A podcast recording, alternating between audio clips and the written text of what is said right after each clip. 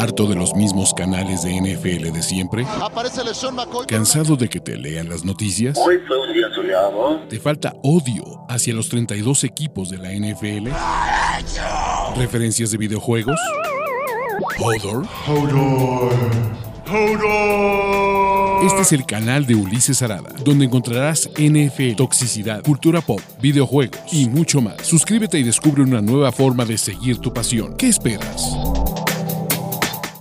Amigos, ¿cómo están? Bienvenidos a Mitos y Realidades de NFL después de una semana de bye. Estoy aquí con mi querido Gus Ambris de Locos por la NFL para hablar de todo el chismecito de quién es elite, de quién es un muerto, de absolutamente todo. ¿Cómo estás, Gus? Ya tenía rato que no nos veíamos. Muy bien, Ulises, gracias una vez más por la invitación. Feliz de regresar a Mitos y Realidades después de una semana en que la gente estuvo preguntando que por qué no hubo por ahí yo tuve unos temas el martes y el miércoles tampoco se pudo, pero ya estamos aquí de regreso con este, el mejor crossover de NFL en el mundo, carajo. Exactamente, y aparte hay mucho de qué chismear. Íbamos a tirarle cake a Matt Canada, creo que lo vamos a descansar un poquito más, pero eso no quiere decir que no vamos a hablar ni de los Steelers, ni de sus Cowboys, ni de otras cosas, pero como ya saben muchachos, dejen aquí todos sus comentarios, al final vamos a tratar de responder sus mitos y realidades porque se va a poner muy, muy bueno. Y arrancamos, mi querido Gus, con esto. De una semana a otra pasaron de los reyes del mundo a ser los Cowboys de siempre.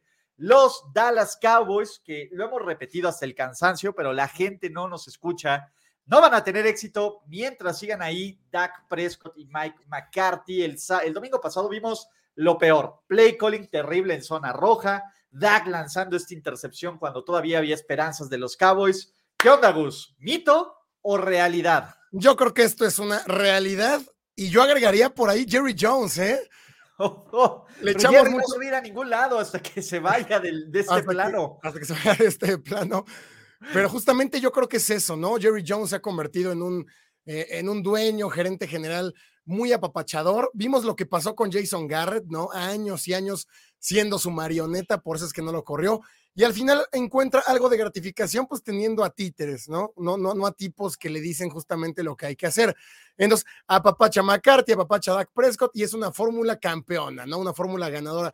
Hablando del que propones, es una realidad, ¿no? Es el play calling de Mike McCarthy, se quedó muy chato. Habíamos visto a los Cowboys que nunca habían estado abajo en el marcador y estuvieron abajo contra Arizona y se acabó el partido.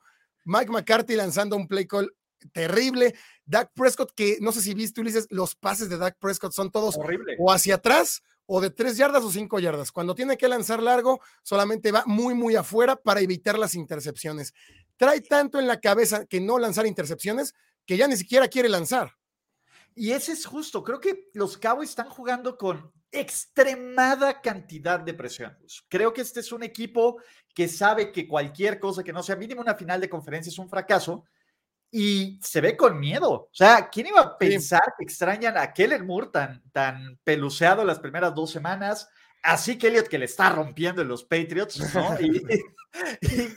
Y, y, me parece que ese es el problema, ¿no? Bien lo dices, es un head coach con miedo, un quarterback con miedo y un equipo que si bien tiene una defensiva espectacular, por lo menos para presionar al quarterback, pues le puedes correr lo que quieras y que Arizona, entre todos los equipos del mundo, que sí, Arizona ha ganado siete de los últimos ocho contra los Cowboys, pero entre todos los equipos del mundo, te exponga y te exponga de esa forma, pues la verdad es que estábamos esperando hasta la semana cinco para que fuera San Francisco, Gus. Sí, de hecho es sorpresivo, ¿no? Por ahí varios pusimos en apuestas, en parlays, a los vaqueros ganando, por el marcador que fuera, y, Arizona, que también eh, pues ha jugado muy bien. Más tarde hablaremos de Arizona, pero sí, Cowboys creo que lo que habíamos dicho, ¿no? La gente se enojaba por ahí en Power Rankings, todo el mundo se ve que le vas a las águilas, Cowboys debería estar enfrente, Cowboys debería ser número uno. La verdad es que pues tampoco no había forma de no ponerlos en el top 5 después de dos palizas a Nueva York, pero esto nos da un golpe de realidad, ¿no? Ahora sí que eh, yo creo que Cowboys es este desbalance entre que sí puede ganar sorpresivamente por 40 puntos y también puede llegar a perder con Arizona. Pésima ejecución ofensiva. Anularon a Micah Parsons, ¿no? O sea, el planteamiento para detener a Parsons, para dejarlo, pues fue, fue, fue, fue fenomenal. Y ahora vienen los Patriotas, ¿eh? Y esa defensa de Belichick que es la cuarta mejor de toda la NFL. Mira, Gus, este va a ser el clásico juego de los Bills contra los Raiders, donde los Cowboys van a sacar toda esta frustración. tampoco nos vayamos tan lejos, ¿no? O sea, creo que Dallas va a ser un equipo de playoffs. Y vamos a ponerlo que claro, Dallas es un equipo de playoffs, es un equipo que eh, va a ser molesto, que va a ser competitivo, pero el tema es, midiendo éxito tal, ¿no? Y ya están saliendo los fans de los Cowboys, es que ¿por qué dejen a Dak? No es culpa. A ver, puede que no sea culpa de Dak Prescott, pero Dak Prescott no te está ayudando en una situación donde todo lo demás sale mal y quieres que, a ver, en el papel le estás pagando lo que le estás pagando a Dak Prescott, no solo para que te maneje el partido, sino para que eleve la situación y que cuando haya un problema sea capaz de sacarlo. Y a ver, ya puso Mike McCarthy de excusas, es que la línea ofensiva, es que mi defensa, güey, los Texans y, y, Dimico Ryans no pusieron una perra excusa de que jugaron con cuatro jugadores a la línea ofensiva. Los Dolphins también perdieron tres titulares en la línea ofensiva y metieron 70 puntos. Come on, ¿no? Sí, de hecho, mucha gente habló de eso. No, no, sin media línea ofensiva, pues no sé qué. Ahí es donde sale el quarterback. Ahí es donde Dak Prescott sin línea ofensiva tendría que resolver. ¿Tienes una gorra de los Cowboys? No, no, no. No tengo gorra de Cowboys. Si me mandan una, eh, pues ahí la, uso para la foto. Si me, mandan una, la, la, rifas entre la gente que sigue, sigue el canal de Locos por la NFL, porque si aún no lo hacen, suscríbanse, ya llegó a los 60 mil, tiene un chorro de contenidos de pics, de apuestas, de análisis, de todo. También suscríbanse a este canal. Segundo mito y realidad. A ver, esto llegó demasiado tarde porque en el Inter ya contrataron a Trevor Simian, pero también creer que Trevor Simian es la respuesta, digo, en comparación de Zach Wilson, todo es la respuesta, pero ¿qué tanta desesperación debería de existir en los New York Jets para, que suene Cousins? O en alguien más. Y el tema, creo que Kirk Cousins ha jugado bastante bien esta temporada. O sea, el problema de los Vikings no es Kirk Cousins y el problema de, los Jets sí es Zach Wilson. Qué cosa tan terrible. Yo creo que este, eh, yo creo que es realidad. No creo que sea Kirk Cousins. De hecho, ese mito pues ha venido ha venido creciendo, ¿no? Como llegó, llegó, ha llegado muy lejos. Trevor Simeon tampoco es la solución, ¿no? Trevor Simeon lo firman para la escuadra de prácticas, basta que lo vean jugar, va a superar a Zach Wilson, pero no van a ganar con él. Yo creo que no va a ser Cousins, igual, bueno, Vikingos, dada la nacional, creo que Vikingos podría recuperarse. Ahorita vamos también a hablar de ellos. Pero em, dejar ir a Kirk Cousins para Vikingos sería, pues ya, entregar la temporada, ¿no? Yo creo que Vikingos tiene el plantel suficiente para colarse a playoffs. Entonces, si no vas a tanquear y no vas a ser el peor, tampoco conviene mucho pues, ser el número 6, el 7, el 8, ¿no? Yo no creo que sea Kirk Cousins, creo que va a ser alguien más. Digo, tampoco se la creo a Trevor Simeon. Pues sigue por ahí Carson Wentz, ¿no? O sea, ya no le. Ya nadie le habló. Sí, Matt Ryan ya dijo que no va a regresar a esto, que prefiere que le recuerden el 28-3 en televisión nacional cada vez que se puede, pero es que no hay opciones. O sea, Trevor Simeon es esta opción y, bueno, a ver, creo que Robert Sale está haciendo lo, lo correcto de PR. O sea, cuando dice, no, Zach Wilson no es la razón por la que perdimos, obviamente es la razón por la que perdieron, obviamente es un equipo que no confía en su coreback y que qué terrible, qué terrible jugaron, pero bueno, Ah, yo no sé si sea Kirk Cousins. Yo creo que esto va también del lado de Mito, Gus. Pero sí siento que los Jets, sobre todo por el roster que tienen, que te ganen por un pase de, touchdown al cuarto Tyrant desconocido, pues sí está feo. Si Patriotas fuera, de esa anotación, no llegó a zona roja. No pisó zona roja Patriotas. Entonces es, es, una ofensiva deplorable. Los Jets tienen buen roster. Creo que se está equivocando Robert Sale.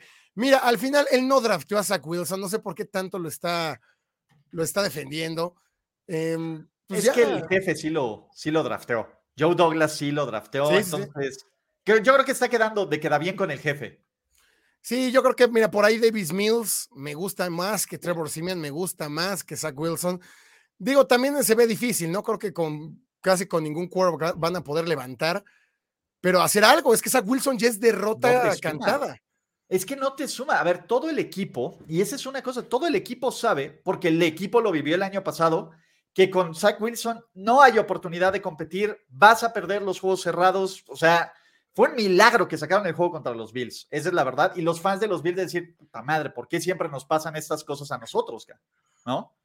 Sí, claro, o sea, porque Zach Wilson tenía que sacar el partido. Bueno, no, no lo sacó Zach Wilson, lo regaló Josh Allen, ¿no? Lo regaló Josh Allen y lo sacaron los equipos especiales con un holding que siguen llorando los fans de los Vikings, que diga de los Bills, pero pues venga, ¿no? A ver, Arizona. Arizona podría estar 3-0 y esto no es overreaction y esto no es mame. Y me parece que parte de la razón por la que no va 3-0 uno es coaching durísimo, durísimo pero están corriendo bien el balón. Joshua Dobbs pasó de ser este dude, no, ya que regrese Kyler Murray, ya, oye, pues, ¿qué tal si guardamos a Kyler Murray? Eh, que el, el, pass rusher, está entre los mejores presionando al coreback y hay piezas, Gus. Es una muy sorprendente sorpresa estos Arizona Cardinals. Arizona no será el peor equipo de la NFL, mito o realidad. Esto es una realidad, esto es una realidad. De hecho, ya no lo es como bien lo dices, sorprendió jugándole muy bien a Washington. De hecho, tuvieron que haber ganado ese partido. Como que dijeron, a ver, tanqueamos, ay, estamos jugando bien, oye, pero tenemos que tanquear, oye, pero estamos jugando bien. A Giants, esa ventaja que dejan ir de 21 puntos también, lamentable. Eh, como dices, con pésimo coaching, con olvidándose de hacer, y casi les pasa contra Dallas. Eh, Arizona siguió haciendo lo mismo en la segunda mitad, Dallas ajustó, Dallas los comenzó a limitar, y ya únicamente porque, pues sí, hace falta Trevon Diggs y y, vamos, la defensa era una coladera, es que se pueden despegar ahí con ese pase larguísimo para, pues que, llegaron hasta la yarda 2. Pero sí, yo creo que Arizona no va a ser el peor equipo de la NFL. De hecho, va a competir este, pues, la mayoría de sus partidos. Van contra San Francisco y yo creo que por momentos van a competirle. Competirle, San Francisco creo que sí es un roster mucho más serio. Kyle Shanahan no va a ser lo de Mike McCarthy, pero no, no va a ser el peor. De hecho, Arizona yo sí lo veo ganando unos cinco, ¿no? Ya lleva uno, podría ir tres. Yo creo que cuatro sin problemas, cinco más, unos cinco o seis victorias, sí las va a tener. Yo espero que no sean más de cuatro, porque yo aposté al under, ¿no? Del 4.5. Pero sí, me parece que por lo menos están demostrando que pueden competir. O sea, esperábamos que este equipo no compitiera. Bueno, la gente decía 0-17, lo cual es más difícil irse 0-17 que 17-0 desde mi punto de vista. Eh, pero no, me, parece que esta semana, justo con San Francisco, va a ser el juego donde medio regresan a ser los Cardinals de siempre. O sea, van a ser molestos, van a estar en los partidos. o sea, ya nadie los va a pelucear. Es un hecho. No van a ser el peor equipo de la NFL porque son los. A ver. Ya, perdón, ya, ya, ahora sí, ya, ya los dejé ir. Pero bueno, ¿no? Eh, pues está bien. A ver, ¿quién no decía que Arizona iba a ser el peor equipo? Todo el off-season estuvimos mame y mame y mame. Sí, que era un cantado tanking, ¿no? Y que iban por Caleb Williams. El propio Caleb Williams salió a decirnos a su papá que si Arizona era el peor, mejor que mi hijito se espere un añito más y ya no lo va a hacer, ¿no? Yo creo que sí va a ganar. Todavía podría pasar, pero ya es poco probable. Ahora sí que ya no tienen los odds a favor. Creo que con tres semanas eh, todavía sobre reacción, pero podemos ir viendo tendencias. Por ejemplo, creo que Houston va a mejorar. Houston tampoco no creo que vaya a ser el peor. Eh, Arizona va, va, va, va, a mejorar, o sea, va en una línea ascendente. Tal vez sí, no, no, es una pendiente, pero va en una línea ascendente. Claramente Arizona pues, está mejorando, está viendo qué está haciendo bien, está viendo qué está haciendo mal. Y, y, eso es lo que los equipos tienen que hacer. Lo que no ha hecho Osos ni lo que ha hecho Broncos los últimos dos años. Sí, está cañón. Pero bueno, a ver, desde la semana pasada lo traía, luego vinieron los 70 puntos y nos volvimos brutalmente locos y 10 touchdowns y, y, McDaniel el humilde y el buen karma y toda la onda. Pero, güey, en Miami se está haciendo cosas especiales. Yo como el defensor, a, ver, así como me critican de Justin Fields, no mamen, no hubo nadie que defendiera por años a pinche Tua como Yoka. Entonces, aquí sí me voy a colgar la medallita de Tua estos Dolphins se ven de miedo, o sea, tienen velocidad. Eh, eh, Devon Achan o Achan, como quieran que le llame, ¿no? Achan, sí, Achan, ¿no? Devon, Achan. ¿Quién eh, sabe? Achan o algo así. Vamos a buscar la guía fonética. Esta es una revelación. Eh, Raheem Mostert es una máquina de anotar. Tyreek Hill imparable. Les ganaron sin Terron Armstead, con Big Fangio a la defensiva. O sea, esta es una máquina. Y Gus, Qué bueno que compré boletos para ir a, bueno, no boletos, pero que me estoy acreditando para ir a Alemania para ver lo que parece ser el juego de la conferencia americana desde Frankfurt. Porque en Miami, y, a ver, van a decir, pero que todo se mantenga, güey, a ver, obviamente, que todo se mantenga sano, que Pajón se mantenga sano, pero en el papel sí hay que empezar a tomar con respeto y con credibilidad estos Dolphins, que viene una prueba interesante esta semana, pero Miami es el rival a vencer el AFC, mito o realidad. Creo que hoy por hoy sí. A ver, amigos, vámonos con calma. La temporada dura 18 semanas, es muy larga. Vamos tres. Creo que podemos ir viendo tendencias, como lo mencionaba con Arizona. Creo que Miami, con, con los paréntesis enormes de mantenerse tú a sano, pues va, a seguir sobre esta línea, porque sobre esta línea estaba desde el año pasado. Recordemos que cuando tú, antes de los golpes, los puntos que le metieron a Ravens, los partidos que estaban haciendo eran fenomenales. Entonces, le ganaron incluso a los Bills, a cuarta en semana 2. Sí. Ese juego en la patada al, este, ¿cómo se el llama? Bot, el bot ¿no? Sí. Entonces, creo que por el momento sí, por el momento. A largo plazo, si hablamos de aquí enero, creo que Jefes sigue siendo eh, eh, el mandamás en la americana. ¿no? O sea, lo importante es ganar en diciembre y principalmente en enero. Por el momento creo que sí. De hecho, qué bueno que va contra los Bills, porque también vamos del otro lado. Es cierto, 70 puntos, eh, estuvieron nada de récord, récord de 10 touchdowns, eh, la primera ofensiva que corre y lanza 350 yardas y demás. Pero a los Broncos, a los Broncos que también Commanders les hizo. Contra Patriotas fue otra historia. Contra una defensa medianamente buena como la de Patriotas, fue otra historia. Entonces, em, este partido contra Bills nos va a dar una radiografía perfecta de los dos equipos. Es el partido perfecto. Totalmente. ¿Por qué? Porque Miami no ha enfrentado una buena defensa. La de Patriotas sí los limitaron. Y no ha enfrentado tampoco una buena ofensiva. Porque la defensa de Miami, bueno, la de Chargers, y se comieron 35 puntos. Entonces, los Bills es una ofensiva mucho más explosiva, es una mejor defensa, vienen de robar ocho balones en los dos últimos partidos. Ahí se va a ver la realidad. Yo creo que sí, Miami es el equipo a vencer en este momento de la americana, en este momento. Yo sigo viendo a jefes superior a mediano plazo de aquí de aquí a febrero. Sí, yo creo que Miami es el equipo más completo. Y ojo, y me parece que Miami, si todo sigue este curso, Jalen Ramsey va a regresar en algún momento, que te va a ayudar muchísimo en temas defensivos. Y me parece que los dos movimientos que han tenido más punch en esta temporada hasta el momento han sido Big Fangio como coordinador defensivo y Jim Schwartz como coordinador defensivo, o sea, para que digan los asistentes también importan. Y en general, este equipo de Miami, a mí lo que me sorprende es, yo pensé que sin Terron Armstead esto sí iba a estar complicado.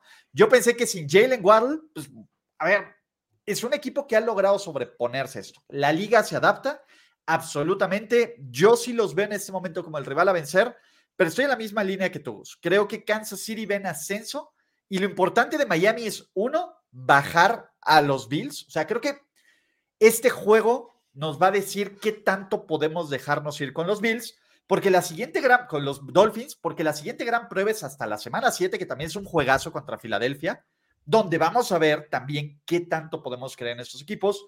Yo en este momento sí te puedo decir que es una realidad. También estamos en septiembre, las temporadas duran hasta febrero, así que venga. Sí, yo también creo que hoy por hoy sí lo es, ¿no? O sea, de hecho, vamos, es el, es el equipo con más yardas totales, más yardas por aire, más yardas por tierra y más puntos anotados. O sea, es la ofensiva prácticamente perfecta de la liga. ¿Cuánto les va a durar? Es que cuánto les va a durar. Deja, deja, eh, dejemos de lado el, mame de si tú a sano o no tú a sano. Hemos visto colapsos enormes, o sea, no podemos y dejarnos llevar eh, que estamos en 26 de septiembre, o sea, no va ni un mes que empezó la NFL. Entonces creo que sí, pero esto, esto se define en, enero, no, no el día de hoy. Entonces, van a ser los campeones de septiembre, pues denle el campeonato de septiembre a Miami. Pero mira, mejor empezar 3-0 que 0-3 o 1-2 como otros. Sí, no, no, o sea, todo suma. Al final, esto les puede llevar a ganar la división, pero yo sí creo que vámonos con calma, ¿eh? Vámonos con calma, pero aquí donde sí me voy a volver loco, los Bengals y con un Joe Burrow, que la verdad es que no está bien, esa es la verdad. El juego de anoche lo pierde Sean McVay y Matthew Stafford, el play calling, pero independientemente de eso, pues a ver, los Bengals no tienen la culpa. La defensiva de Luan Arumo hizo su chamba, Joe Burrow hizo su chamba medianamente bien, y los Bengals se evitaron caer en este bache de 0-3. Van 1-2. Mostraron cosas de llamar Chase, sigue siendo una máquina. Joe Mixon ahí medio se mueve, la línea ofensiva no se vio tan mal. En este momento están en el fondo de su división, con, todos los equipos sacándole por lo menos un juego de ventaja. Ya perdieron contra los Ravens, ya perdieron contra los Cleveland Browns. Y yo te pregunto, Gus, ¿los Bengals van a meterse a playoffs? ¿Mito o realidad? Eh, mi argumento va a ir sobre la misma línea de, Miami, o sea, sobre esa misma línea. Creo que falta mucha temporada y yo creo que es una realidad. Es muy complicada esa división, ¿no? Yo creo que la van a ganar por ahí los Ravens, Brown se va a colar y entre Steelers y, Bengals se van a jugar un, tercer boleto de, comodines. ¿Qué pasa para los Bengals? Eh, juegan no tan bien ayer, de hecho Joe Burrow apenas completó el 50% de sus pases, arribita, no lanza touchdown, sí lanza intercepción, por tierra tampoco les va tan bien, fueron las intercepciones de los Rams los que le dieron vida, pero ganaron, o sea, es muy distinto ganar como, o sea, encontrar formas de ganarlo y trabajar en la semana sabiendo que ganaste, sabiendo que estás ya solamente un juego, que lo otro. Yo creo que sí van a mejorar durante la campaña. Creo que veremos eh, mucho mejor de los Bengals en lo que resta del, en lo que resta del, del, año. De hecho, la siguiente semana, ¿contra quién van? Van contra Titans. Contra Tennessee, contra Super Tennessee. Contra Super Tennessee, que menos de 100 yardas totales. Van contra Titans, Cardenales, Seattle. De hecho, creo que se pueden llevar dos de esos tres, ¿no? Entonces, se van a, se van a estabilizar. Yo creo que se van a estabilizar en octubre, noviembre, ya van a estar empatados en récord y por ahí, eh, pues sí, yo creo que sí se van a meter los Bengals. Mira, Gus, a ver, tienes juegos complicados, Seattle en casa, ¿vale? Visita San Francisco, Bills en casa, obviamente toda tu división, y vas a Kansas City donde han ganado constantemente. A mí me parece que este equipo, a pesar de todo y sobre todo, la gran ventaja que tienen es en tres semanas es el bye. O sea, para noviembre o para octubre, finales de octubre, van a estar con este ritmo. Y Cincinnati es un equipo que además ve quiénes están compitiendo. No, a ver, todo el AFC West está para el perro. Los que pensabas que te iban a competir por un lugar de, de wild card, ahí no va a salir un boleto de wild card por los este Jets. no, Ya, ya no están. Los Jets ya no están. Entonces, es tu división y el que pierda de Buffalo Miami. Y se acabó. O sea, por pura estadística, sí. Y yo creo que en esa división hay dos mentiras enormes y no es Baltimore. Entonces, ya, ¿Ah, no ya los Browns. Es, me encanta la defensa de los Browns, pero es pura defensa. En algún momento sin balance va a estar cañón. Eh, a ver, el, se ve aparatosa la madrina que le metieron a, a los Titans, pero este juego puede estar 13-6 al medio tiempo y solo porque no hay, no hay, no hubo ofensiva del otro lado. Y Miles Garrett es un chingón. Pero, pues bueno, ¿no? Eh, Va sobre la misma línea que sí se meten a playoffs. Yo sí voy sobre esta misma línea. Eh, poco a poco veo a un Joe Burrow un poquito mejor. A ver, no está al 100 y eso es evidente. Pero por lo menos esta jugada que viste que es un fake pitch y que hace el rollout y que me intenta, por lo menos están intentando eso y se le están comiendo. Así que. Y, la conexión con Jamar Chase también fue importante, ¿no? O sea, ya volver a las 140 yardas, 12 recepciones. Eh, T. Higgins soltó dos balones, eh, dos drops eh, terribles, ¿no? Le pegan en los números, le pegan en las manos. Y poco a poco, cuando vayan eh, pues, limando justamente esas imperfecciones, creo que Bengals va a regresar a ser el equipo que todos conocemos. Ganar a Rams, que Rams venía de, de ganarle a Seattle, de complicarle a San Francisco, y la defensa, eso también es importante, la defensa de Bengals, por primera vez no sé en cuántos años, saca un partido. Por primera vez la defensa le dice a su quarterback, aquí estamos también. Y se era Marvin. si se empiezan a conjuntar de esa manera, yo creo que si Bengals va a ir mejorando en la temporada. Recordemos el mismo argumento, va empezando esto, vamos tres semanas tranquilos, faltan 14 partidos a cada equipo. Bengals podría perder todavía el, dos más y se recuperaría, ¿no? Afortunadamente va contra Titans, yo creo que le van a ganar. De ahí Cardenales, yo creo que tienen que ganar. y contra Seattle en casa, pueden sacarlo, ¿no? Está manejable. Yo creo que si sacan esto, se ponen 4-2, semana de descanso y contra los Niners, ahí es, ese podría estar. Ese sí que juegazo. Eso, y sobre todo con un Joe Burrow ya sano, ¿no? Que también los mamadores, ay, pues que se mantenga sano. Pues claro que se mantenga sano el jugador más importante, obviamente, pues no mamen, ¿no? Pero bueno, a ver, Bryce Young ya huele a Boston, ¿no? Su manejo de lesión ha estado medio, ah, que sí, que no, que tenemos medio dudas. Entra Andy Dalton y juega bien. ¿Por qué la vida me hace esto, cabrón? O sea, ¿por qué la perra vida me, hace hablar de Andy Dalton? Eh, tú lo ves y creo que en dos semanas y también es mucho overreaction. Obviamente todo esto es overreaction, pero de los corebacks novatos es el que menos ha mostrado y por mucho. Y ojo, a ver, Anthony Richardson no ha jugado partido y medio y se ha visto mejor. CJ Stroud, y aquí otra vez no los estoy escuchando, recordando cuando les dije que CJ Stroud era el más chingón, pero a ver, repitan lo de Justin Fields. Y yo veo a Bryce Young y lo veo pequeñito, en serio, lo veo, lo veo como que no pertenece. Frágil. Eh, como lo bien lo dices, es overreaction, de hecho, de eso, de eso vivimos, ¿no? De, estar vendiendo ilusiones y espejos. Pero, mm, mira, el mismo argumento, es muy pronto, sí es muy pronto, pero desde que un jugador se planta en un terreno de la NFL, podemos medio empezar a oler, podemos medio empezar a vislumbrar. Pasó. ¿A qué huele Gus? sí huele, sí huele a Bost, sí huele a Bost. O sea, hay que decirlo. Huele a Bost, ese es el mito, realidad es realidad. Huele a eso. Que vaya a hacerlo, pues no no sabemos, hay que esperar. Vámonos con calmita también. Pero acuérdate cuando fue novato Borrow y Herbert. Desde que se plantaron por primera vez en una cancha de NFL fue, ay cabrón, ese Borrow perdió de, de al final, ¿no? Contra los Chargers, ¿no? De Tyrod Taylor, porque AJ Green pisa fuera en esa semana uno de la pandemia. Y también cuando Herbert, luego a Tyrod Taylor le pinchan el, pulmón, y Herbert se plantó en semana 2 de 2020 contra Jefes y mandó el juego a tiempo extra, dijimos, ¡ay! Ese Herbert va a hacer algo. La primera vez que Jalen Hurts jugó un partido que sacan a Wentz y que casi remonta a los Packers, también fue como, algo trae.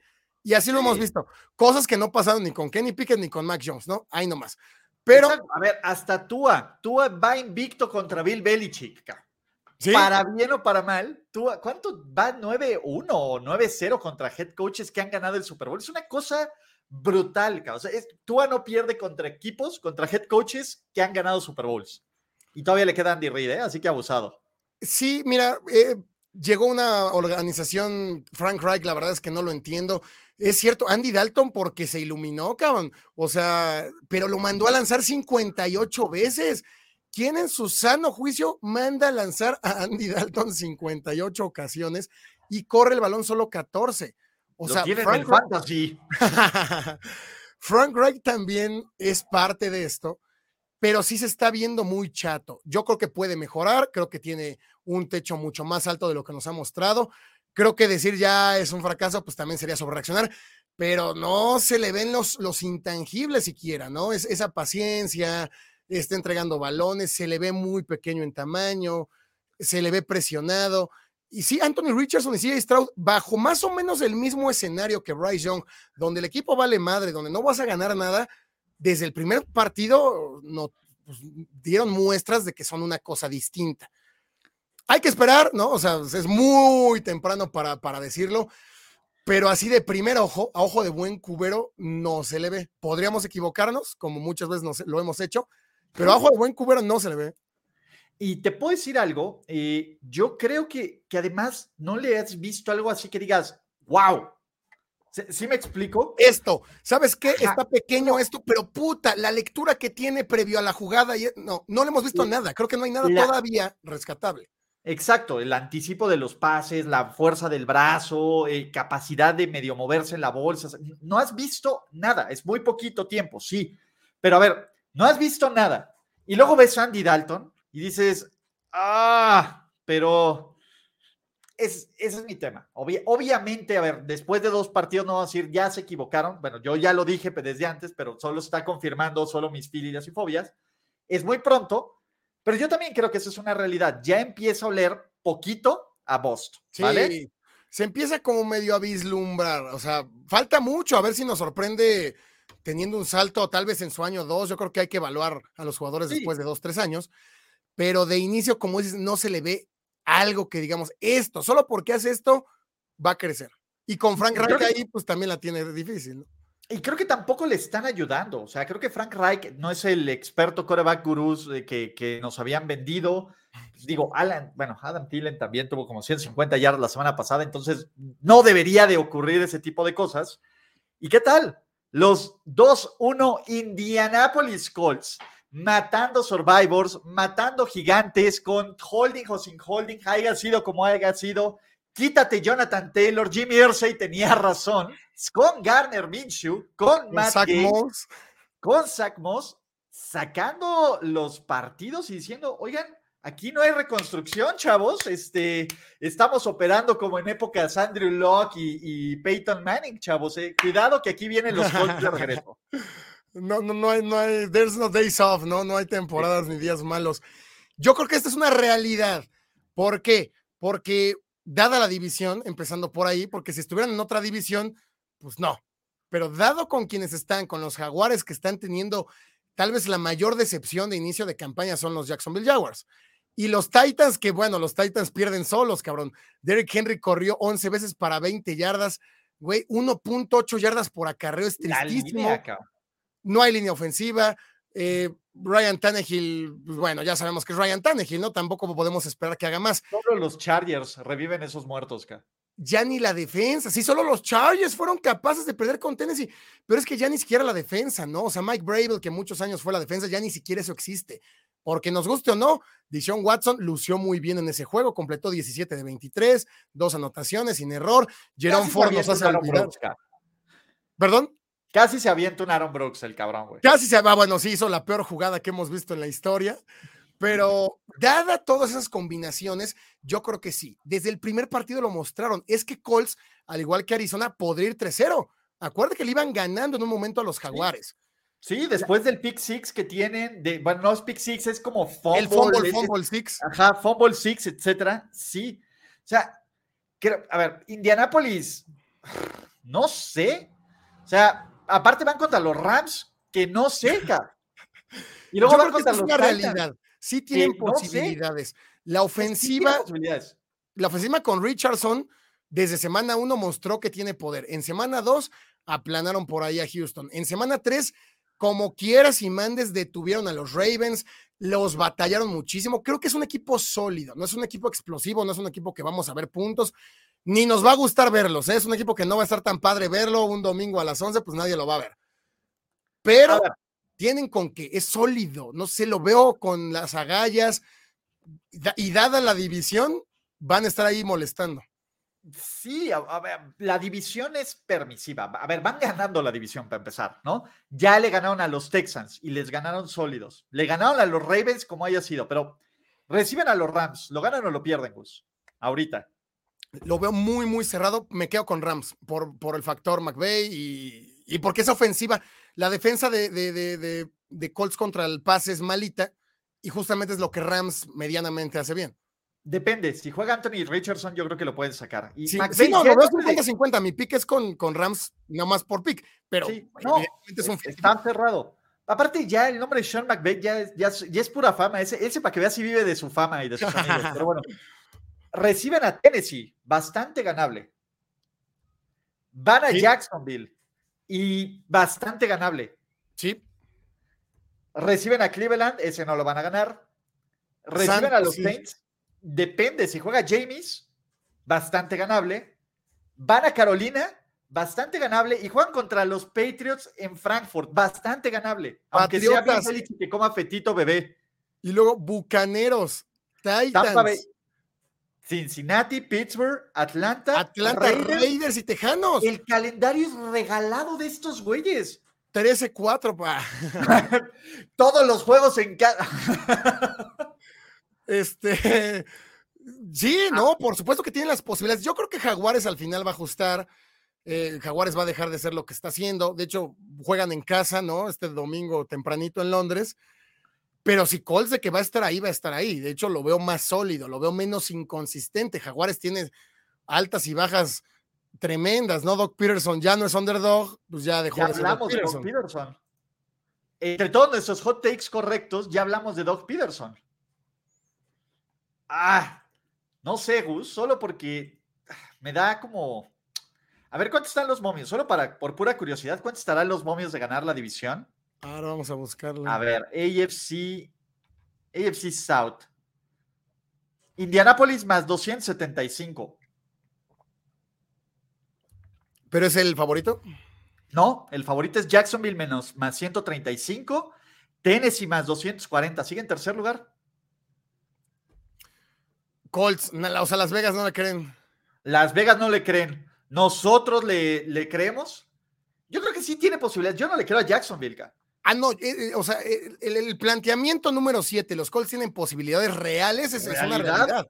Es una realidad por multifactores, ¿no? O sea, tanto como por ellos que están haciéndolo bien, tanto por Jimmy Israel que demostró que los corredores, ponme, pon a Ulises a correr atrás de una buena línea y vamos a ganar las yardas que quieras.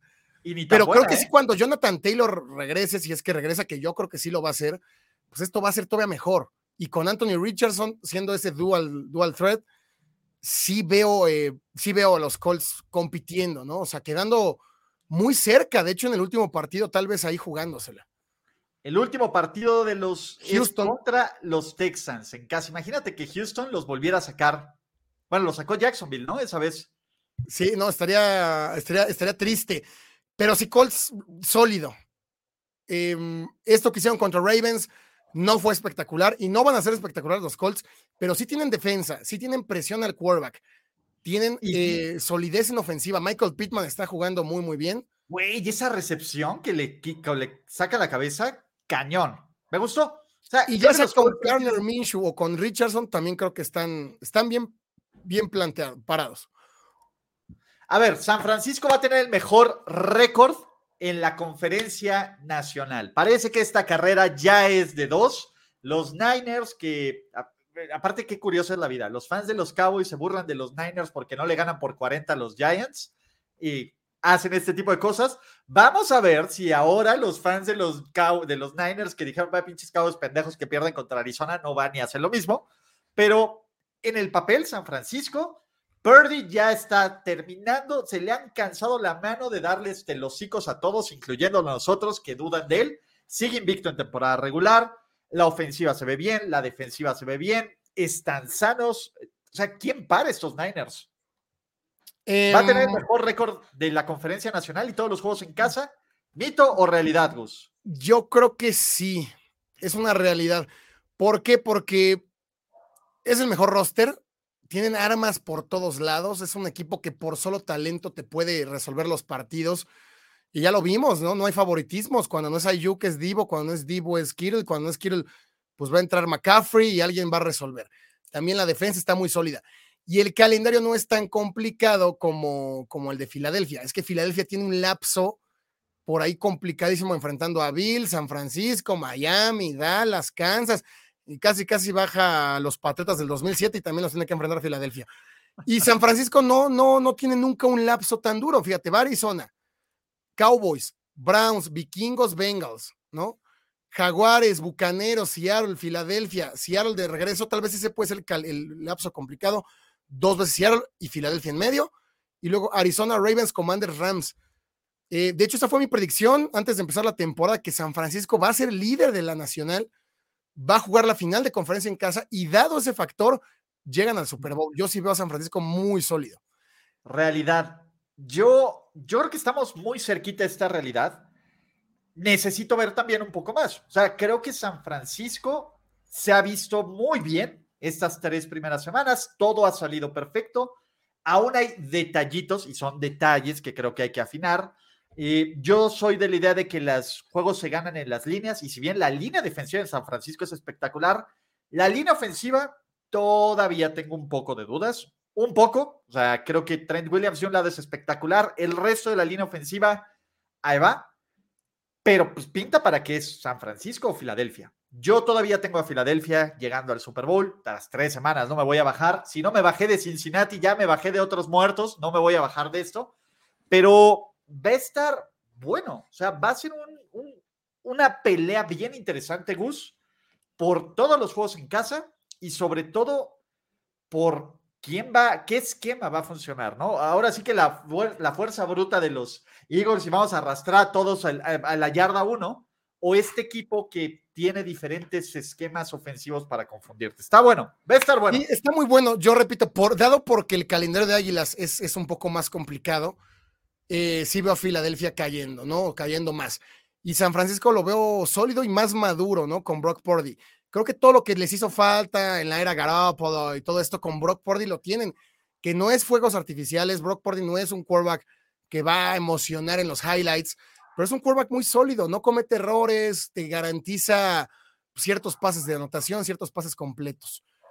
A ver, em, Luis F. Ackerman, Filadelfia contra San Francisco, duelo de invictos. ¿Mito o realidad? Yo creo que este es un mito. Es mito, no, es muy complicado. es muy complicado. Por ejemplo, San Francisco enfrenta Commanders, eh, más bien, San Francisco enfrenta Arizona, Dallas, Browns, Vikingos, Bengals, Jacksonville, Tampa y Seattle. No, es que son muchos rivales. Sí, alguno va a joder, es que pues nunca falta la chinche no, y a ver, Filadelfia le toca a Miami, que podría perder sin ningún problema contra Miami. Y Filadelfia va Commanders, Rams, Jets, creo que son manejables, pero va Miami, Dallas, Kansas City y Buffalo. Es que si no es Miami, es Kansas City y Buffalo. No, si, si Filadelfia llega invicto a este partido, Filadelfia no, va, pierde. Va a ser campeón, va a ser, se invicto todo el año. Sí, a ver, si bueno, tal vez le quitaría el invicto a los Niners, pero si Filadelfia llega invicto a ese juego, Gus, ya nos volvemos locos en Las Vegas, completamente. Es que llegar invicto a ese juego supondría haberle ganado a Kansas y a Bills, nada más. Entonces, ya les el Lombardi. te voy a decir algo, a los Bills todavía no estoy convencido de que ya los Bills están arreglados y son una máquina. Pero bueno. Eh, aquí nos dice, Arizona le quita el invicto a los 49ers. Realidad, no, chavos. No, eso no va a pasar porque porque ya, ya la hizo Arizona, ya hizo su, ya, hizo su milagro de Navidad, cabrón. No, no, no le pidas más. Va a complicar, pero Shanahan es un estudioso del juego. Shanahan va a saber dominarlo. Mike McCarthy, pues no. Sí, no, y el tema es, a ver, ya San Francisco vio así de abusados, aquí hay intento de juego trampa, nada de, de, de, este, ¿cómo se llama? De, aguantarse. De Dallas llegó más, Sí, Dallas llegó más de, no, somos los Cowboys, High the Cowboys, la madre, ¿no? No, pues Micah Parsons estaba burlando desde antes del partido, Dak Prescott también. No, bueno, a ver, Micah Parsons e, está más preocupado por madrearse a Tyreek Hill en algún momento. Entonces, ¿qué onda? A ver, Pittsburgh no va a quedar en el fondo del AFC North. Esta división está ruda. De hecho, en este momento, por criterios de desempate y por récord divisional, los Steelers están de líderes de la división. Cleveland ya le ganaron a Cleveland en casa.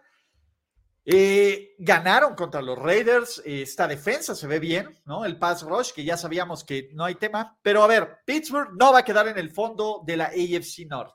¿Mito o realidad, Gus? Ay, esta es creo la más complicada del día, ¿no? O sea, las demás como que desde que la íbamos leyendo ya íbamos sabiendo más o menos cuál era la tendencia.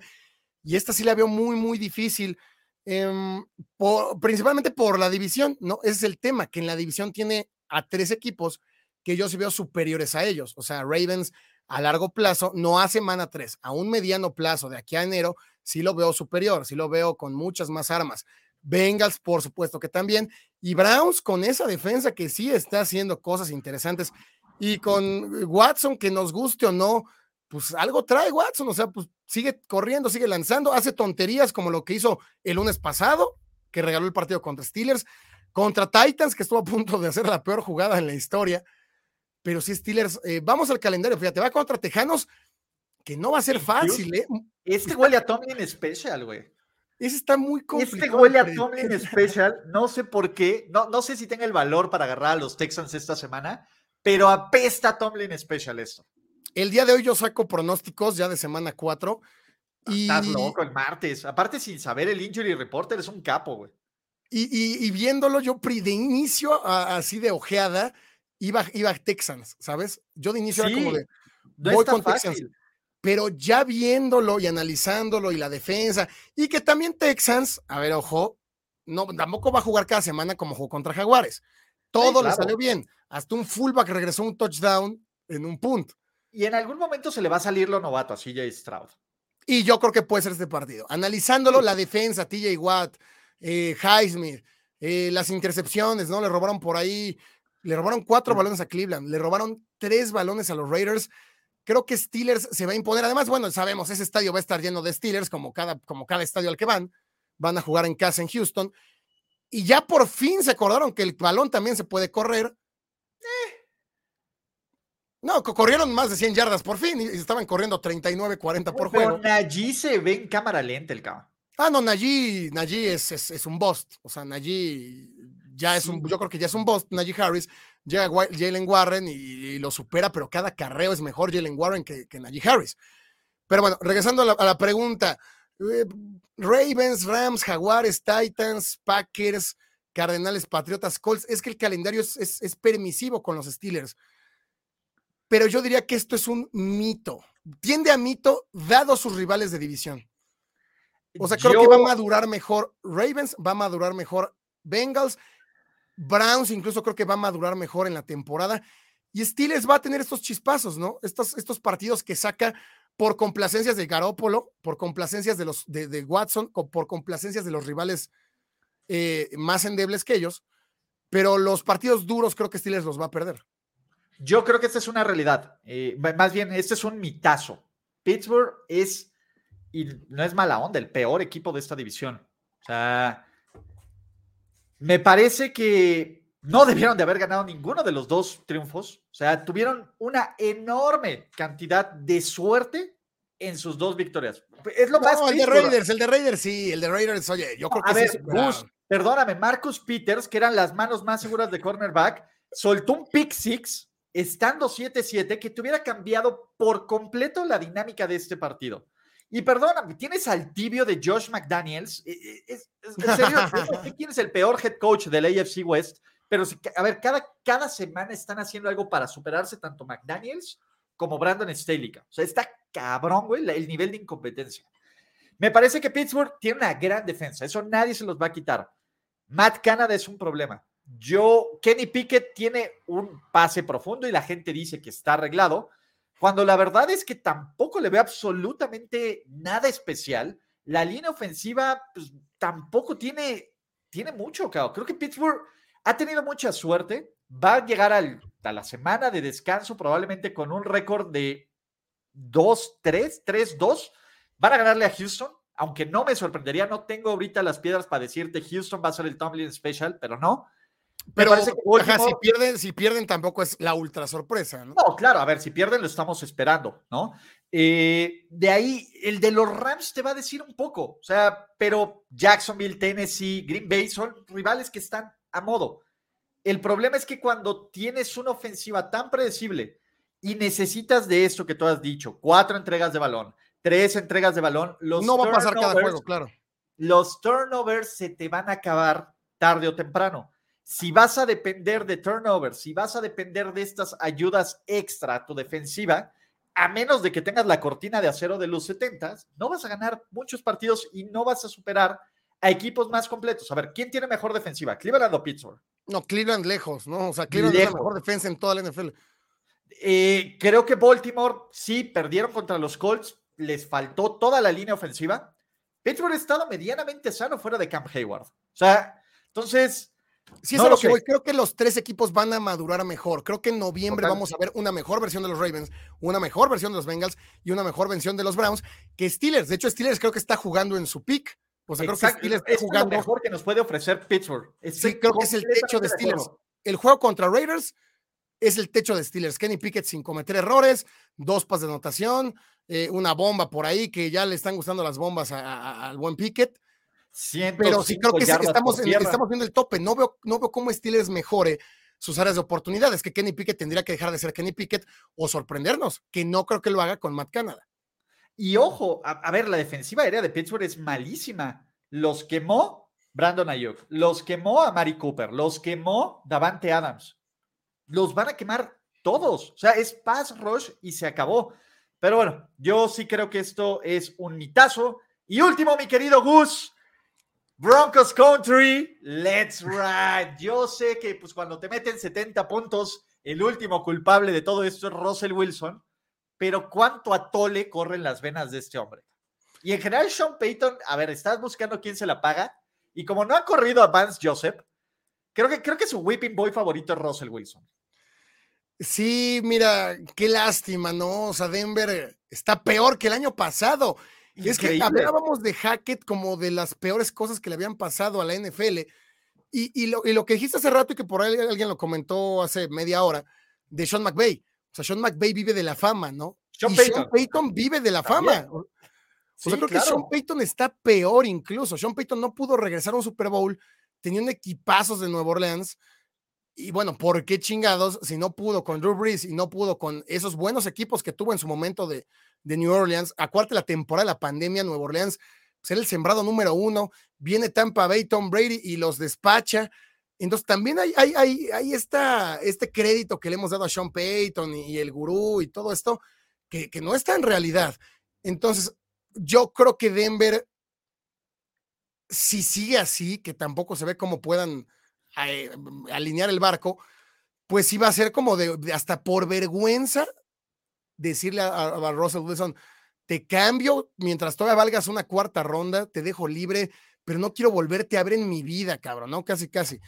Entonces, mm, no, lo, no lo diría como realidad, porque también hay un contrato enorme por ahí, ¿no? pero creo que hay una cláusula, es que hay una, hay una salida justo después de este año donde, pues, ahora sí que los Broncos se llevan su golpe y dicen, bueno, pues ya yo pago mi golpe. Cada quien se va con su golpe. Cada quien paga su golpe, tú te vas a tu casa con 12 baños, yo pago mi golpe y vamos a ver qué onda. Sí, sí hay una forma de salir, por eso es justo esto. A ver, ¿a qué aspiras? O sea, tendrían que ganarle a los, tendría que ganar las siguientes dos semanas, a Osos, Chicago y Jetska, ¿no? En el juego de revancha de Nathaniel Hackett, es que fueron tantos, el karma existe, Gus, o sea, todo el cake que tiró Sean Payton, ¿no? Eh, lo de lo de Nathaniel Hackett que dijeron es el peor trabajo de head coaching que he visto en mi vida y te meten 70 puntos. Es que está peor, Broncos. Acuérdate, el año pasado llevaba una victoria. Le había ganado Tejanos horrible en semana 2. Sí, sí, sí. Por lo menos competían, por lo menos no te metían 70 puntos por partido. Eh, la, defensa, era, la defensa era buenísima, era una defensa top 10 y por eso muchos creíamos, aquí también recuérdenme mi hot take de los Broncos, que con un poquito de ajuste a la ofensiva esto iba a funcionar. El problema es que te remontan 18 puntos, perdóname, pero los commanders, güey. Es coaching, cabrón es coaching, esa parte. Y luego te meten 70 pepinos, ¿no? Y tienes un tipo como Karim Jackson que nomás anda buscando a quién dormir en cada partido. y tienes a Sean Payton que pues luego dices, bueno, Bounty Gate en una de solo porque no está ahí este Greg, eh, ¿cómo se llama? Greg Rob, ¿quién era? Ah, se me fue Greg. Ah, el, que dio la noticia. El coordinador defensivo, Greg. Ah, maldita sea. No es, no es Greg Roman, era bueno, no me acuerdo. El, el The Way del Bounty Gate, ¿no? Se me fue en este momento. Y el problema es, Russell Wilson lanza 300 yardas y dices... Eh, Greg Williams. Greg Williams, ¿no? Y dices, ah, va, pero tampoco, ¿qué te inspira Russell Wilson? O sea, neta, tú ves, velo hasta en esta foto, es, es la foto, de nuevo, Sebas está on top ilustrando este, este show, porque, güey, ves este Russell Wilson y ¿qué ves, vos? Ajá, no ves nada, o sea, ves un tipo que está perdido, pero así lleva desde hace dos años, hace más, desde Seattle ya se veía así. Y acuérdate que le tiramos la culpa a Pete Carroll y nos puso en contra de Pete Carroll y luego nos puso en contra de Nathaniel Hackett y seguimos defendiendo a Russell Wilson. Yo me bajé de ese barco desde mediados del año pasado, dije, Russell Wilson no va a hacer nada. Este año yo creí que mejoraban, no quedaban dentro de playoffs, pero es que es la combinación perfecta, un Sean Payton decadente que no ha hecho nada los últimos 13 años, eh, que su mayor virtud había sido sin eh, tener récord positivo cuando se retira Drew Brees, llega y, no sabe ni qué hacer, ¿no? Enojados. Hay una muy mala vibra, o sea, y lo de la defensa me sorprende porque esta defensa no está para que le metas 70 puntos. Es que también se pasan, güey. Ya, había, ya sabían cómo era Vance Joseph y lo vuelves a traer. Sí, también no entiendo, o sea, si fue tu head coach, hizo porquerías, ¿para qué lo regresas, no? Sí, dentro de todo, aparte, mira, teniendo, pudiendo tener a Big Fan yo, ¿no? Que juego de venganza de Big Fan yo, todo, todo mal, todo mal con estos broncos. Yo sí creo que esto se está acercando mucho a una realidad. A ver, imagínate, o sea, ¿cuántos juegos, a ver, ya viéndonos buena onda, crees que ganen los broncos? ¿Cinco? ¿Seis? cinco, seis a lo, a lo mucho. Ahora vamos a ver el calendario. A ver, Chicago, uno. La revancha de Nathaniel Hackett contra los Jets. Maldita sea, ¿por qué? ¿Por qué le pasó? ¿Por qué le pasa estas cosas a Aaron Rodgers? Nos están arruinando el calendario durísimo. no, bueno, sí, ahorita el domingo por la noche, pues a ver quién lo ve. Sí, güey. Nos vamos a tener que soplar el juego de Kansas City Jets del domingo por la noche y luego este juego de los Jets que se veía muy, muy cagado por, por Aaron Rodgers. Nos lo vamos a tener que soplar por eso. Luego tenemos en Thursday Night Football en Kansas City. No va a pasar. O sea, no va a pasar. Green Bay, que pues Green Bay te está mostrando algo. Denver no, Y luego Kansas City otra vez.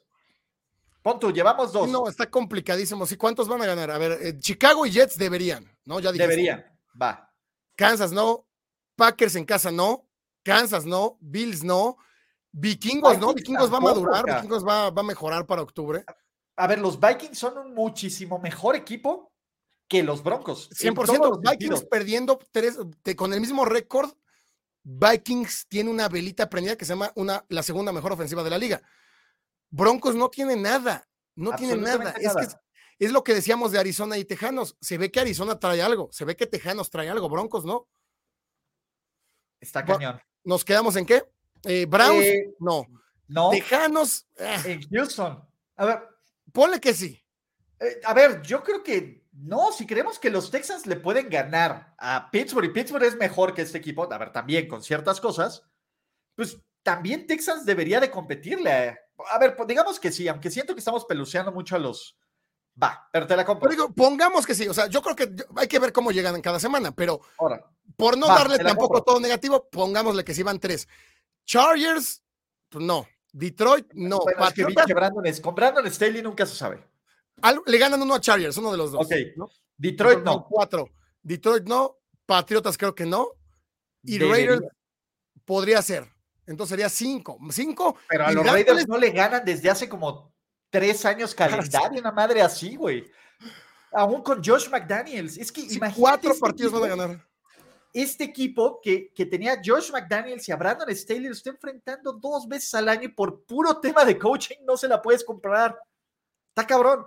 Si no, Broncos, pero no sé si saquen a Wilson, ese es el tema. Hablando del, del- del- del- de la premisa, no sé si, si lo, lo voten. Dada esta cláusula que mencionas, podría ser de, ya la cagué, no te quiero volver a ver en mi vida, voy a quemar tu casa de nueve baños, güey. Vete de, de- de porque Colorado. si tienes la oportunidad de un coreback joven que quedes, Denver podría quedar. Va a quedar al fondo de la división Denver. Es que ni siquiera sé si va a quedar al fondo de la división. Porque McDaniels está ahí dando competencia, cabrón. Pero pues ya tienes el criterio de desempate contra los Raiders porque ya perdiste el primero en casa. cabrón. Sí, Está cabrón. O sea, ¿qué f- digo, yo, a mí siempre me cagó Denver, ¿no? O sea, ahorita ya me dan tristeza, sí, siempre es divertido que le metan 70 puntos, pero qué feo de ser irle a los Broncos, que sí, y qué bueno que ganaste el Super Bowl, porque si no ganas el Super Bowl arrastrando a Peyton Manning y Cam Newton decide no salir en el modo más vanilla ever, pues arrasas a Peyton Manning, no te sirve, y luego empiezas a vivir todos estos siete años de pesadilla, porque no hay otra forma de definirlo. No, sí, o sea, el carrusel, Brock Osweiler, Trevor Simeon, Paxton Lynch, y e- e- es, es, es, es terrible, ¿no? No creíamos que iban a poder estar peor después de que se fue John Elway. No creí, llega Russell Wilson, una buena defensa. Me recuerdo ahí, oye, ¿cómo está Jorge, güey? Por cierto, ¿cómo está Jorge Tinajero? Pobrecito, cabrón. La verdad es que le tiramos en overreaction. O sea, cada que podíamos recordarle el número 70 lo hacíamos y nos pasamos de, de lanza, güey. Pero no, es un campeón, es un guerrero, ¿eh?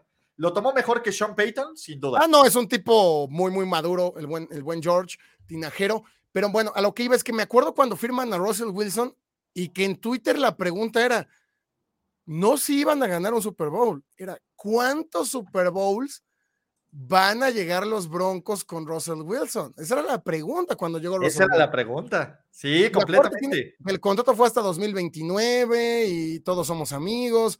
Le pagaron sin siquiera verlo tirar un pinche pase. Y, y sí es una historia muy, muy dura, porque aparte ya le echas la culpa a Hackett, ¿no? Hay que agarrar a- al chivo expiatorio, expiatorio fue, fue Hackett.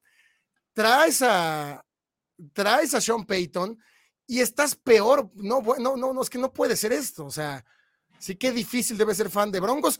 Y, y ¿sabes qué es lo más triste, Ulises? Que después de Super Bowl 50 hubo fans nuevos de Broncos. Ah, sí, claro, güey. No, Después no, del. Super Bowl 50, en que cantó Bruno Mars, Jones y Coldplay, hubo gente que dijo, güey, me subo al barco de Broncos. Imagínate esas personas. Güey, pobre Von Miller. Bueno, Von Miller abandonó. Y, Y ya luego fue campeón con Rams. Ya fue campeón con los Rams. Vamos a ver si la tercera es la vencida y se convierte el primer jugador en ganar un Super Bowl con tres equipos diferentes, ¿no? Siendo, factor. Pero está cañón. Alex, gracias. Buenos y, buenas y naranjas tardes, chiscoleros. Es que Jorge, cada domingo, que juega a los Broncos, dice buenos y naranjas días. Ya, le dijimos que ya deje de hacerlo, por favor. Sí, eso era para cuando jugaba todavía Elway, para cuando jugaba todavía Peyton Manning. ¿A poco? O sea, lo siguió haciendo el año pasado con lo de No, lo siguió es, es, de hecho, lo que tú no sabes, ves que ya decía lo de Russell Wilson, ¿no? De Broncos Country, Let's Ride internamente, Sean Payton dijo, güey, ya deja de decir esa mamada, güey. Yo ya creo que a Jorge le van a mandar también un memo de la oficina y, oye, por favor, ya córtale a los buenos y naranjas días, por favor. Le van a hablar ahí de, Denver, oigan, se cancela el Broncast, amigos, se cancela todo. Sí, no. A ver, por ejemplo, Mario Amores pregunta, ¿cuál ha sido el peor carrusel de corebacks en la liga de historia? No, lo de los Browns. O sea, ¿te acuerdas este jersey que nada más le iban a? Ah, no, lo de los Browns, lo de los Browns y de calle. O sea, los Lions tuvieron un poco de estabilidad con Matthew Stafford, lo que quieras. Denver ha tenido al gran John lo que quieras. Lo de los Browns, desde Team Couch hasta yo creo que, a ver, el coreback 4 tampoco está tan seguro, ¿eh? Sí, ahí está Team Couch, Detmer, Wynn, Peterson, Holcomb, García, Dilfer, Fry, Delom, Wallace, Whedon, Brandon Whedon, ¿te acuerdas? Brandon Whedon, güey, ese güey debutó como de 30 años, acá. sí, fue drafteado, los, pero solo Browns drafteó un cabrón de 30 años. Pero bueno, Hoyer, Mansell, Shaw, McCown, Davis, Griffin III, Kessler, Kaiser, Tyrod Taylor, Mayfield. Está cabrón. Sí, está bueno el jersey, lo estoy viendo aquí en, en Google. Sí, no, no, no. A ver, lo de Chicago también está terrible. Chicago creo que nunca ha tenido un quarterback bueno desde, desde que le quebraron. Ah, ¿ya viste el video de la lesión? Que cuando quiebran a McMahon, güey. Sí, sí, sí. No, mames, güey. Yo no había visto, o sea, yo no me acordaba cuando dice de lesiones que terminaron temporadas después de la del Super Bowl. El madrazo que le meten a McMahon es una de las cosas más cerdas que he visto en mi vida. Sí, NFL de los ochentas pura y dura, ¿no? Sí, no, no manches. El único buen quarterback de los osos fue Sid Lockman en los 40 y un de McMahon. No, no, no, no, cosa pequeña. Ah, tú McMahon sí lo pondrías. Es que yo creo que McMahon estaba arribita de la media, cabrón. con, con esa defensa decías, va, jalo. Está cabrón. Pero no, no manches. Y créeme que lo han intentado, pero Ah, pinche Rex Grossman regala Super Bowls. Rex Grossman fue, fue, una porquería. El MVP del Super Bowl, de ese Super Bowl. Pero bueno, mi querido Gus, con esto terminamos otra edición maravillosa de mitos y realidades de NFL. La siguiente semana vamos por el canal de Locos por la NFL, así que no olviden también seguirlos ellos ahí en el link del, de este video que dice Locos por la NFL. Denle link, denle like a este video, suscríbanse, chequen todo el contenido de Gus, que hay un chingo. Chequen este contenido también. ¿Qué más? ¿Qué más, Gus? ¿Qué más canales, amigos. Gracias a todos por el apoyo. Recuerden que los martes es de mitos y realidades con el mejor crossover. Eh, estaremos el siguiente martes en mi canal, así que vayan a darse una vuelta. Suscríbanse los que vienen de locos al canal de El Buen Ulises. Seguiremos haciendo muchas, muchas cosas. Y únicamente la actualización, Ulises, quisiera agregar de, de Lamar Jackson. Eh, ¿Lanza las 4.000 yardas o no? ¿Cómo vamos? A ver. Va 608. Va 600. 608 todavía. ¿Cuánto habíamos dicho? 220 y tantos. 260 iba como en el. Eh, todavía digo que sí. A ver, son 4000 menos 600 y resta. 3.400 entre 14 son como 200 y cacho, güey. Ah, 242. 242, todavía jalo. todavía jalo, todavía jalo. Aún sin Odell, todavía jalo. Ahí está, amigos. Eh, hay que poner el numerito, ¿no? Hay que poner así en este programa, hay que ponerle. Le no, deberíamos de, poner el contador. Le voy a decir a Sebas para el siguiente cómo va el, el Lamar, el Lamar Liver pero que, pues, ponga el contador, faltan 3,400, faltan. Exacto, sí, vamos a ponerlo así de, el Lamar Jackson. Venga, yo sí lo jalo. Eh, oye, a ver, antes de irnos, mejor Taylor Swift, eh, DeAndre Swift y, y Kelsey Swift, eh, DeAndre Swift y Jason Kelsey o Travis, eh, Travis y, y Taylor. Mira, en el tema romántico, por supuesto, el Travis y el Taylor es, es, maravilloso, ¿no? Un superestrella de NFL con la industria de la música. Pero ojo, yo creo que eso no va a terminar bien. Por ahí mi, Travis Kelsey va a quedar traumadito. Y del otro lado, em, no, el, el, Jason Kelsey de Andre Swift es, es, una locura. Y a mí me sigue sorprendiendo el pull de este cabrón. ¿Viste? Hay una jugada donde literalmente hace el pull y nada más DeAndre Swift lo está como empujando así de sígueme bloqueando. Está cabrón, güey. Sí, no, Jason Kelsey lleva retirándose desde hace cinco años le pagan en cerveza, güey. Es el mejor, es el más claro ejemplo de que la cerveza te hace envejecer bien, cabrón. No, y además, pues, no sé si viste el documental por ahí en Amazon. No lo he visto el, de los El tipo sí, está pero destruido y sigue jugando, yo creo que sí, top 3 en la liga en la posesión. Yo creo que es ahorita el mejor centro o uno de los dos mejores. O sea, ¿quién es? Chris Humphrey, él y quién más. Y nada más. O sea, es una máquina el cabrón. O sea, qué buena onda. Eh, ojalá y, y ahora sí se retire, digo, ya tiene un anillo, pero que se retire con dos para Sí, que esté igual ojalá, que el hermano. ojalá, ojalá se gane uno más. que esté igual con el hermano, pero bueno, ya con eso nos despedimos de mitos y realidades. Gus, siempre es un placer extraordinario grabar. Te extrañé la semana pasada. Nos vemos la que viene y hasta la próxima a todos. Chao. Vaya amigos, Bye. suscríbanse. Bye. Gracias por escuchar el podcast de Ulises Arada. No, God! No, God, please, no! No! Esperemos que tus oídos no hayan sangrado tanto. Te esperamos en la siguiente emisión y no olvides suscribirte en tu plataforma favorita como Spotify, iTunes o Google Podcast. Hasta la próxima. See, he fine. Now, give me money. Or I shoot him, and I shoot all you motherfuckers.